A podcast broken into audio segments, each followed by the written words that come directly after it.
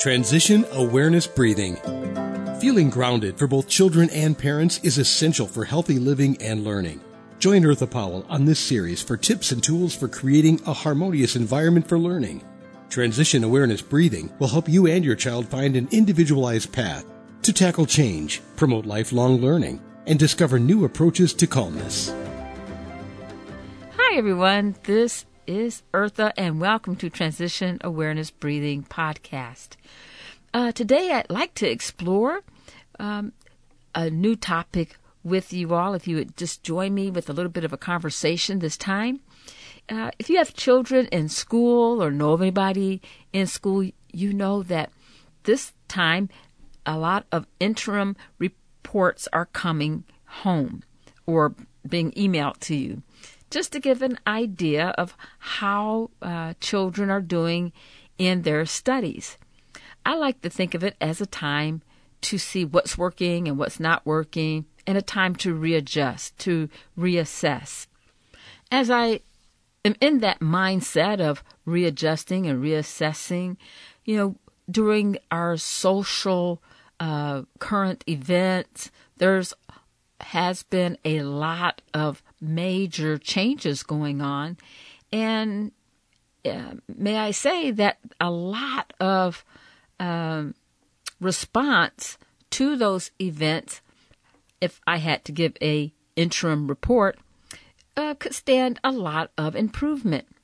And I have to say to I have to admit, as someone who is uh, sharing information about mindfulness, awareness, and relaxation breathing. Um, when I see a lot of uh, reactive um, comments from the news or rea- or the social media, I, I often uh, say to myself, um, you know, that could have been said a whole lot differently, or maybe um, nothing could have been said. And so I, a lot of times I use um, some of that uh, information as data, data to observe and to um, uh, validate information that I am learning about mindfulness relaxation breathing and awareness. And it just seems like uh, I would just like to share and just get the whole world uh, involved with mindfulness. One step at a time. You know, we have to uh, deal with one step at a time. So I'd like to thank you for joining me in my world and um, being open to learning and practicing mindfulness, relaxation breathing, and awareness. Before I continue, I would like to thank Web Talk Radio for allowing me to have a platform to share Transition Awareness Breathing podcast with you. And thank you to my producers, Mary Lou and Sam, for making Transition Awareness Breathing podcast available to you wherever you go. Okay, so let's see what's going on in our report. As I was doing research for our topic, I'm going to, I realized that the the topic that I'm going to share is way too big. There's so much information. So I have to narrow things down. You know, the is the when information is too broad, I I just have to uh, focus and say, okay, what do I really want to focus on here? I would like to, in a general broad uh, spectrum, address what does negativity, what is the impact of negativity in our environment? Okay, that sounds really broad. Because on the opposite side, what is, or I'm sorry, how does positivity impact our environment? That's really broad. That's where I, that's where I started. Okay. So as I was researching, and I all the stuff is is just peeling, just like the onion. That you know, it's just layers and layers and layers. I narrowed my topic down for today.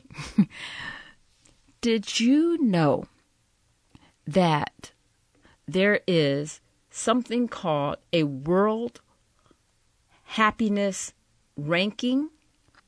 So I got this article. It was published on uh, March the 19th, 2022. And its uh, author is Jennifer Liu. I hope I'm pronouncing her name right. Um, uh, in her article, she brings out that according to the 10th annual World Happiness Report, um, which is published by the United Nations Sustainable Development Solutions Network. Now, that is a long name for a group.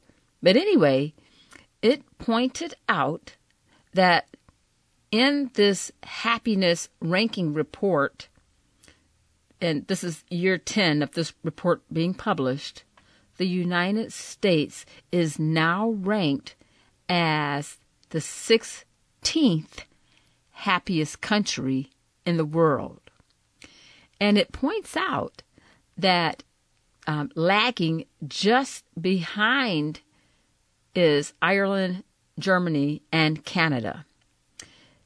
So it also it points out that um, that this is a three spot gain from uh, last year when the United States was the 19th happiest country um, in the world. So it says the uh, United States now ranks above countries such as the United Kingdom, Czechia, Belgium, and France as far as um, on the happiness metric. You may be curious to want to know well, who is number one? What country is number one on the happiness report card?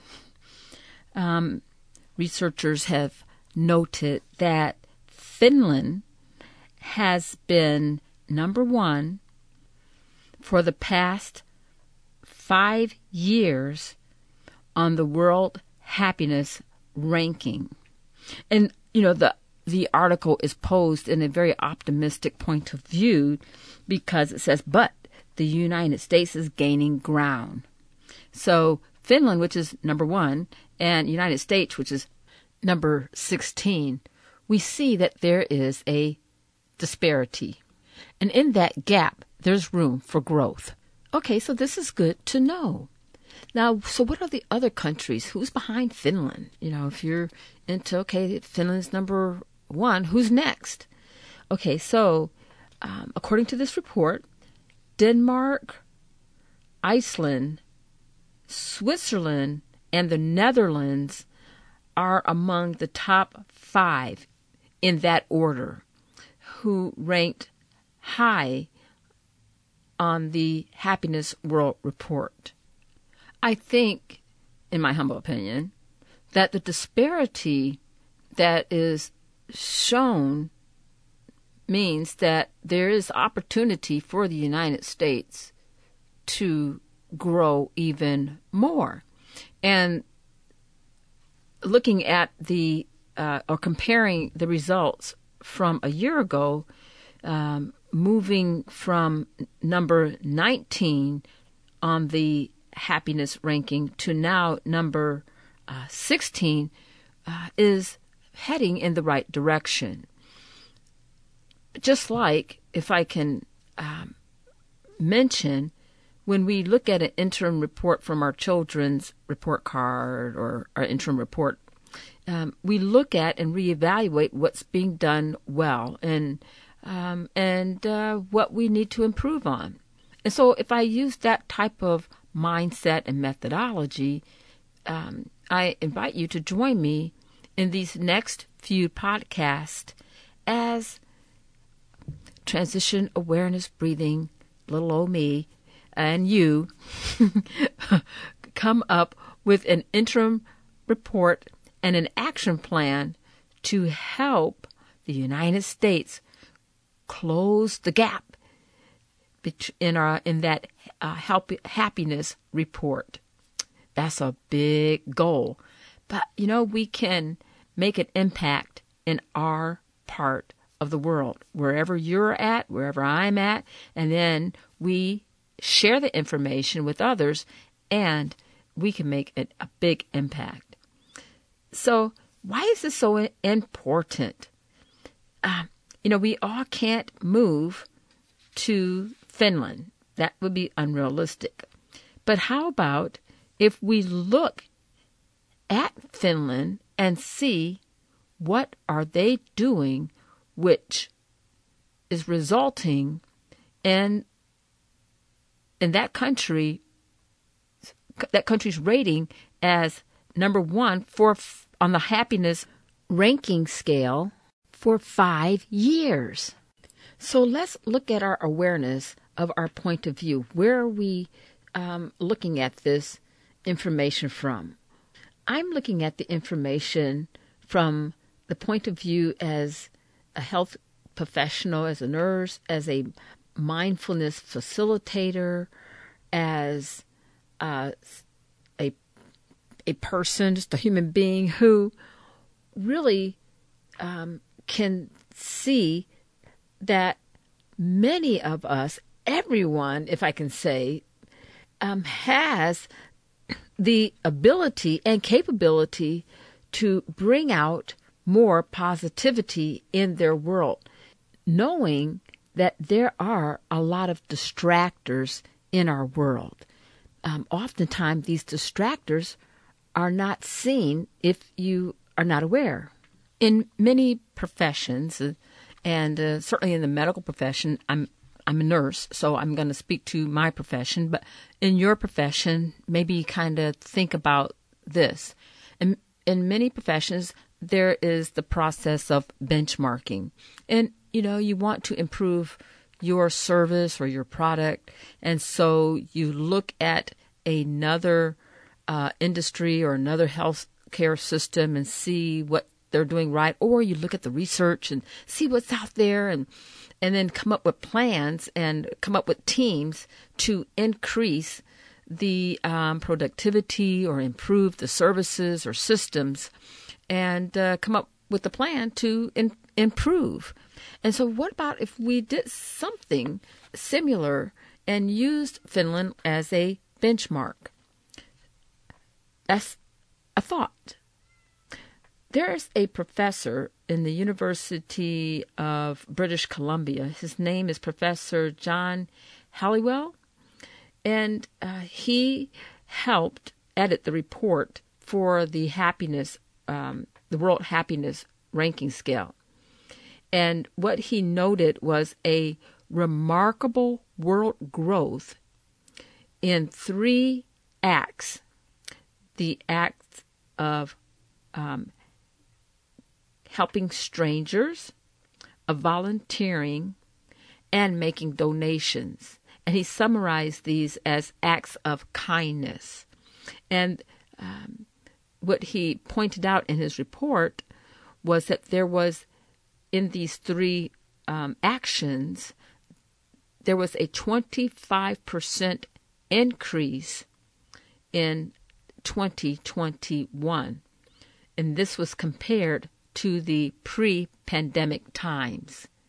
So there was, so here we have a 25% increase in helping strangers making donations, and volunteering, I think we have stumbled on something that may help us close the gap. Wow, we have covered a lot today, and we're just getting started. Come back again next time as we continue to map out, to work out and to lay plans for an interim report of how to improve the world happiness ranking in our sphere of the world. Thank you so much for joining me and being patient and um, in listening to all these statistics and reports and things like that, I have much more information to share with you. And I will also include all my um, resources um, in the description of the course, as well as any kind of graphics that might help um, your understanding and help the understanding to be a little bit more clear. Thank you so much, and I look forward to talking to you again next time. Be sure and pick up a copy of Eartha's new book, Tab Mindfulness Awareness and Coloring Activities in a Pandemic World. It's not just an ordinary coloring book. It features 23 illustrations to stimulate thought, relaxation, and creativity for anyone between the ages of 4 and 94. Increase your positive self talk energy, unlock new creative paths, transform your time once or twice a week to create beautiful art while strengthening confidence, building positive self talk, and sensitize self awareness. Tab Mindfulness Awareness and Coloring Activities in a Pandemic World. It's available now at Amazon.com.